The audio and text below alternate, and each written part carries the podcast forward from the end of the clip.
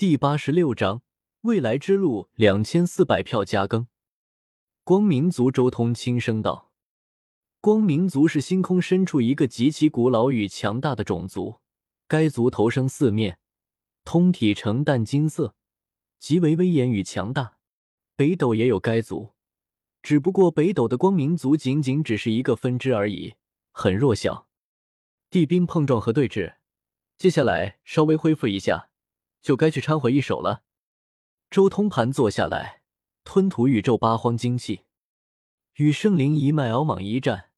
虽然仅仅只是三招两式，但这数击乃是将千百招融汇于一招的无上杀伐之招，消耗不是一般的大。如今已经神力已经耗费了大半，四面八方的精气全部被周通接引而来，最后。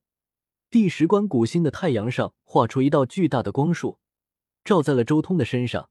宇宙八荒各种本源精气奔涌，以周通如今的根基，补充精气和神力的意象实在是太惊人了。不过好在如今人族第十关之中，所有人的注意力都集中在混沌青莲和炼神壶的碰撞之上，没有几个人注意到了周通的吞吐。甚至有些人察觉到了异样，也只会觉得是地冰碰撞产生的余波。他盘坐于此整整一个时辰，最终才彻底恢复了全部的神力，重新回到巅峰。该回去看看了。周通起身，一步迈出，斗转星移，星河倒退，顷刻间便重新回到了第十关的古星之上。而当周通回到这颗古星上的时候，赫然发现，整颗古星的形式都彻底变了。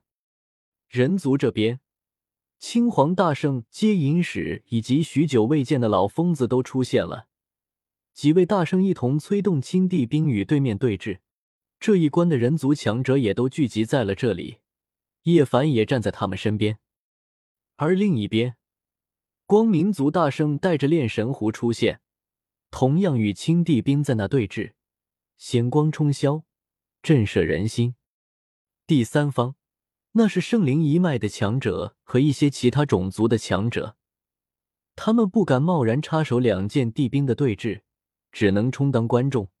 为首的那位是体内蕴含仙类绿晶齿的大圣圆满圣灵，他身上有些伤势，应该是之前激战的时候打出来的，而且很有可能就是被老疯子揍的。而三方的中心则是大月坡之中，道尊封印圣灵的那一座魔井。圣灵敖莽呢？看到周通毫发无损的回来，青黄大圣顿时露出一丝喜色，看样子应该是赢了。宰了！此言一出，人族这边顿时气势暴涨，无数圣人都发自内心的欢呼，而更多的则是震惊和震撼。一位九重天的圣人王到底以什么手段击杀了九重天的大圣？这不科学啊！他不仅杀了四重天的争夺大圣，还杀了九重天的敖莽，跨这么多大境界，他的神境难道已经达到了十八境？叶凡彻底惊了。周通没有多言，而是看向了古星那边。看到周通的目光，青黄大圣也叹道：“神话时代。”道尊于晚年时斩杀了一位难以想象的可怕圣灵，要炼其精血，福泽后人。如同酿酒，若是成功，揭开封印的刹那，将有香气扑鼻；可若是失败，自然是阴雾滔天，化作一场灾难。一旁的接引使很显然也知道些什么，当场开口接着青黄大圣的话。很显然，按照他们的想法。应该是酿造失败了，道尊未能将圣灵炼化成仙液，而是养成了一叫鬼神。轰！就在这时候，那封印了圣灵的古井当场崩开了，一股让大圣都站立的气息铺天盖地，自地下冲霄而上。地威周通近距离的感受到这股神威，心中明白，同时，一朵白莲花。自破碎的古井中浮起，这朵莲花大约有方圆一丈大小，圣洁无瑕。花瓣内，一缕缕血迹淌出，丝丝缕缕的鲜血正在绽放不朽的鲜辉，它散发出的波动过于摄人，一道道裂痕出现在虚空中，蔓延向整颗古星。翁龙，这一瞬间，不论是炼神湖还是青帝冰，都同时绽放出绚烂的鲜辉，虚空如莲一般波动。那朵白莲花散发出来的波动，全部都被青帝冰和炼神湖挡住了。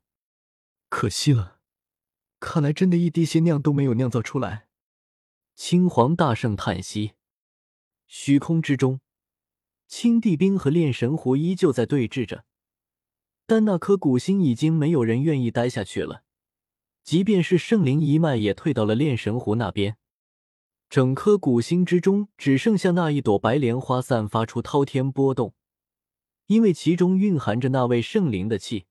如今一出世，还处于复苏状态，没有地兵的话，无人可接近。然而，此地仅存的两件地兵还处于对峙状态，自然无人开启那里的禁制。轰隆！整颗古星都在轰鸣，天地大道都被压制下来。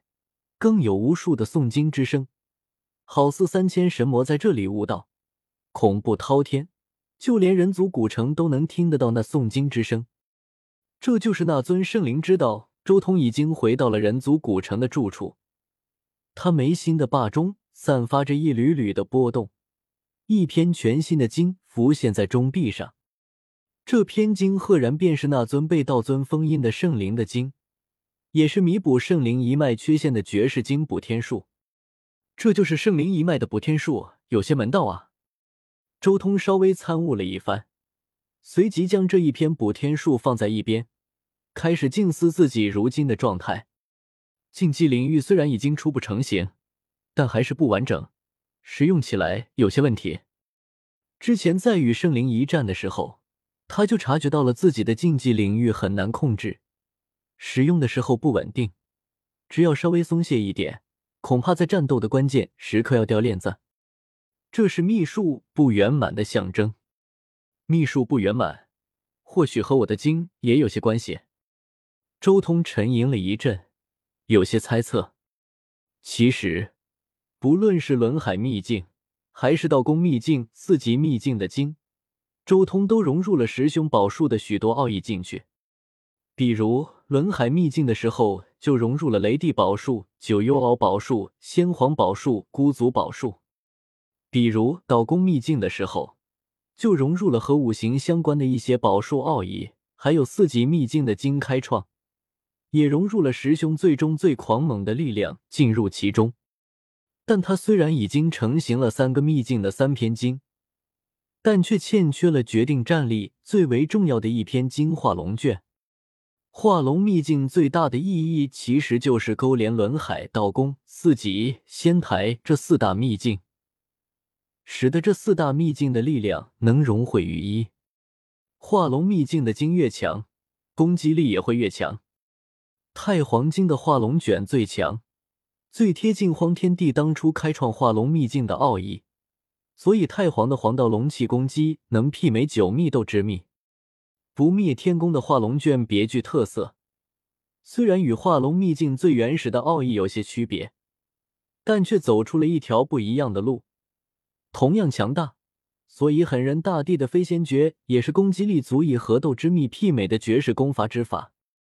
想要竞技领域更进一步，首先就必须要开创出化龙秘境的经才行，与化龙秘境的经整合，融汇轮海、道宫、四级这三个秘境的经。以及师兄奥义，我的竞技领域同样也是整合融汇了师兄最为凶狂的战力而成。最基础的经和竞技之道应该要互相对应，只有根基达到了标准，竞技领域才有更进一步的可能。至于竞技领域彻底圆满，恐怕就要开创出第五卷仙台秘境的经，同时到准地阶段才行了。只有我的十大神行彻底圆满。五大秘境经彻底圆满，作为战力代表的竞技领域才能真正达到圆满的状态。我的经和竞技领域是一体的，术和法只有达到了一个完美的统一，才能真正达到大圆满的层次。